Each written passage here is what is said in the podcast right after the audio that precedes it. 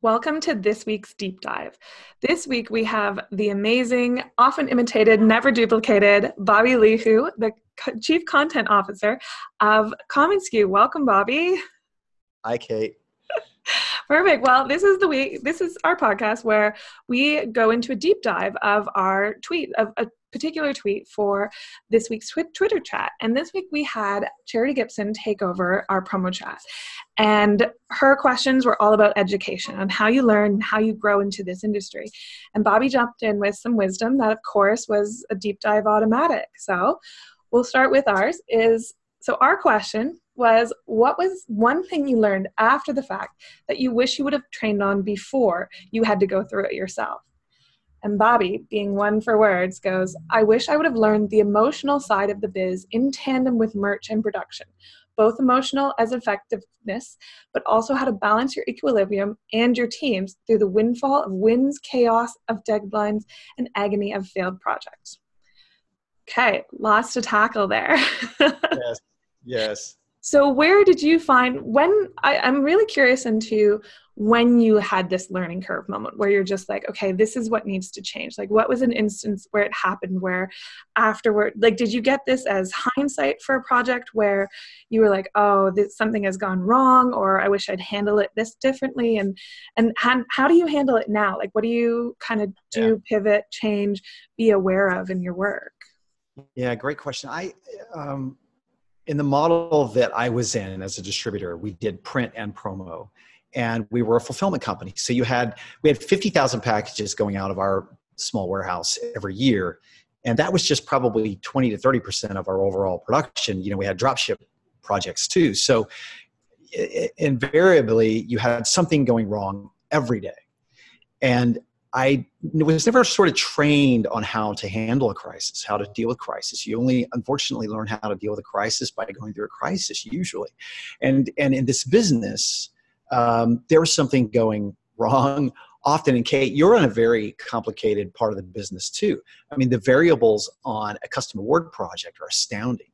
From the from the imprint, the, the, the names that can go wrong, and you name it, color, material uh, time, date, date, shipping. How like how yeah, keep going, right? And, yeah. yeah. so the variables, it's it's actually to pause for a minute. It's actually stunning how much goes right in this business when you consider the variables that we all are working within.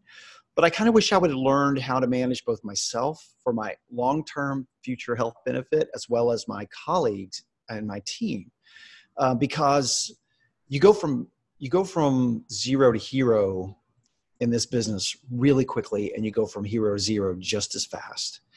And a, a lot of our day-to-day activity is built around taking care of the next fire taking care of the next project.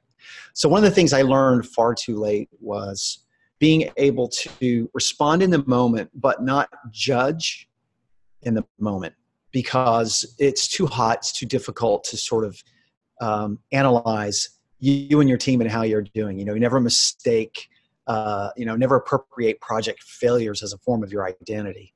Um, it's only afterwards when you step back that you can truly analyze. And the way we learned this is the hard way. We had a client once that said that they had all kinds of problems going on. And they wanted to meet about this. This is kind of a typical experience, particularly if you're in the e-commerce and fulfillment side where you've got all these transactions going on. So they had all kinds of problems. Come to find out the client had about four problems in a quarter that represented you know a couple hundred transactions.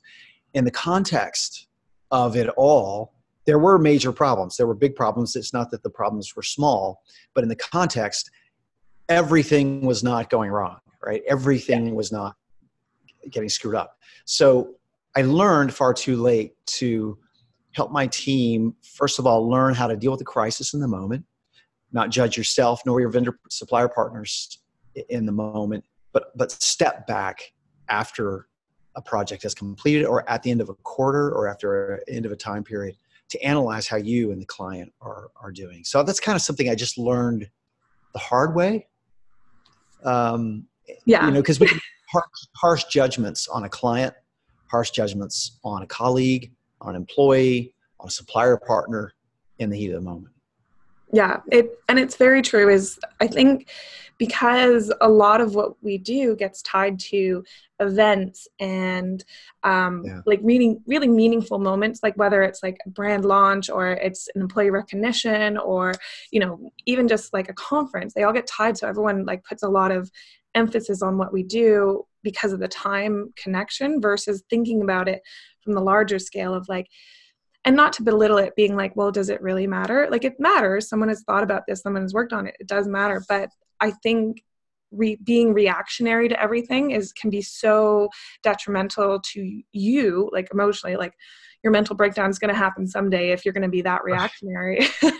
But also to your, you're right with thinking about your team is like there's value in a post-mortem like what we do after every like if it's a really big project and yeah. it like to the point and usually this we should be doing this for like the mid-size and the smaller projects too but if it's a big project that kind of takes over the plant here we will have a post-mortem afterwards and just be yeah. like what worked? What are we going to do? Because a lot of our projects are yearly. Like every year we're just going to get this award program so if we're going to keep making the same mistakes we got to learn that real fast. And and i found there's value in like things that you don't always see but you're right like it might be four out of a hundred that is a problem but that four can have longer lasting issues down the line if you don't address them or if you don't keep in mind why they're affecting people as well because i think that's something you have to think about like does this why are they really upset by this? Right.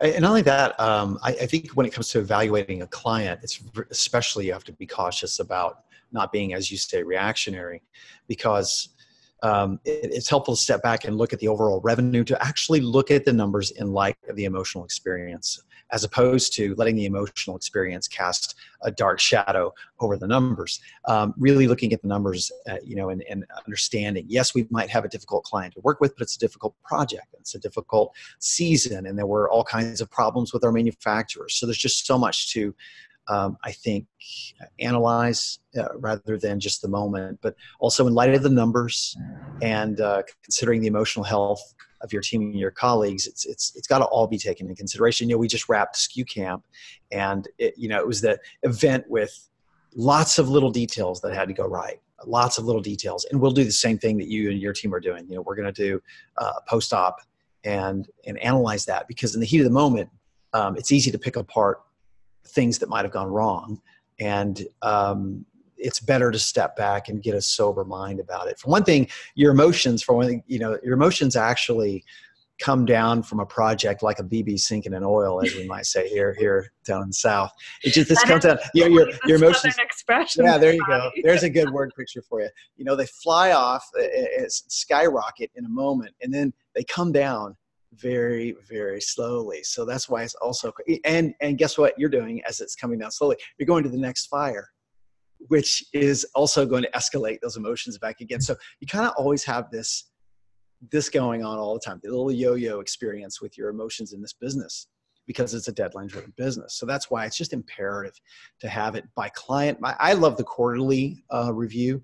Have a quarterly review by client and analyze well you can analyze the number of transactions the overall gross sales the overall gross profit and then how you know how well you work with this particular client yeah and the, and you know at SKU Camp it was so interesting how many times like the presenters kind of talked about um, like firing a client and why they came to that conclusion and it would be you know and it was always in the review of it where they're like no it's a top yeah. 20 client like we've got to keep them but right. in the review of it they were like they do this many transactions, they do this little money, and our margins are 10% compared to the 40% we're making here. And like, yeah, yeah. So it is like the deep breath, and back, think about it. Yeah, and they're paying to work with, right? It's all that stuff. Yeah. Oh my God. Like, I mean, yeah. we all have that client where we've fired them strictly because we're like, yeah. you've made everyone in my office cry. Like, you're gone, yeah. you're out. yeah. And I will also say this one, one other thing is that on the positive side, we have to remember that those clients that we work incredibly well with that are so understanding that give you actual time for projects which is unheard of um, i think those folks get lost in in the fire and and we take take advantage of them. The number one reason why uh, a client fires a promotional products distributor in this business is because we don't give them they say i'm not getting enough ideas. What they're saying is i'm not getting enough attention from from from our from like the distributor. And so uh, it's imperative that we not only manage our emotions and our clients book of business every quarter and analyze it that way for the for the rough clients and tough clients and tough moments but also so we don't lose all the excellent customers we have in in you know all of the smoke and fire of of putting out you know the next chaos. Um, and, and, and that way we can celebrate with them and thank them and be appreciative and, and go out of our way uh, to you know to express ourselves to them when they just get lost yeah no it's so true it's like how do you just because I, I always say this about people like for networking events is like just because they're quiet doesn't mean they're boring right. and just because they're they're bad right. yeah and, right. and quiet and good is like you can have really steady clients that don't need maintenance but that doesn't mean that they shouldn't be maintained. And the same thing is like don't undervalue someone who doesn't speak up or doesn't do anything because they're not the way you think they should be. Like we think our clients should be big and loud and you know bringing in lots of orders instead of like bringing in steady and good orders. Yeah the evaluation that you have to do and it's it's true like you should be doing it so regularly to make sure that you're still learning from each thing. It's like yeah it's a post op on your quarter. You should be doing that. Yeah. Whether we all do that is a whole other thing, but right. I know it's hard. It's hard to do. But at the very here's another tactical tip might be just take your top ten clients, your top five clients. Just make sure those don't get lost in in, in the, the chaos yeah i it was interesting that you say that because about a couple months ago i started writing down people that i liked that i was like okay how do we keep growing how do we keep going with them because i was like if i'm not in this job and enjoying this job then why am i doing this job because you might as well might as well enjoy parts of it. right, right, for sure. Yeah. Well, Bobby, thank you so much for joining us on the promo chat and for the deep dive. And uh, where can we find you on the internet? Uh, just at Bobby Lehew, wherever wherever the internet can, wherever I guess socials are. I'm a little quiet. I'm that quiet person that you you that quiet boring person in the corner for the most part. Oh, I think you've proven multiple times you're not the boring one. So okay, right, okay, fair enough, Kate.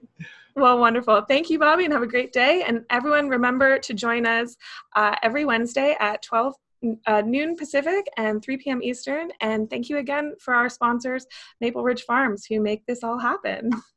Awesome. Take care.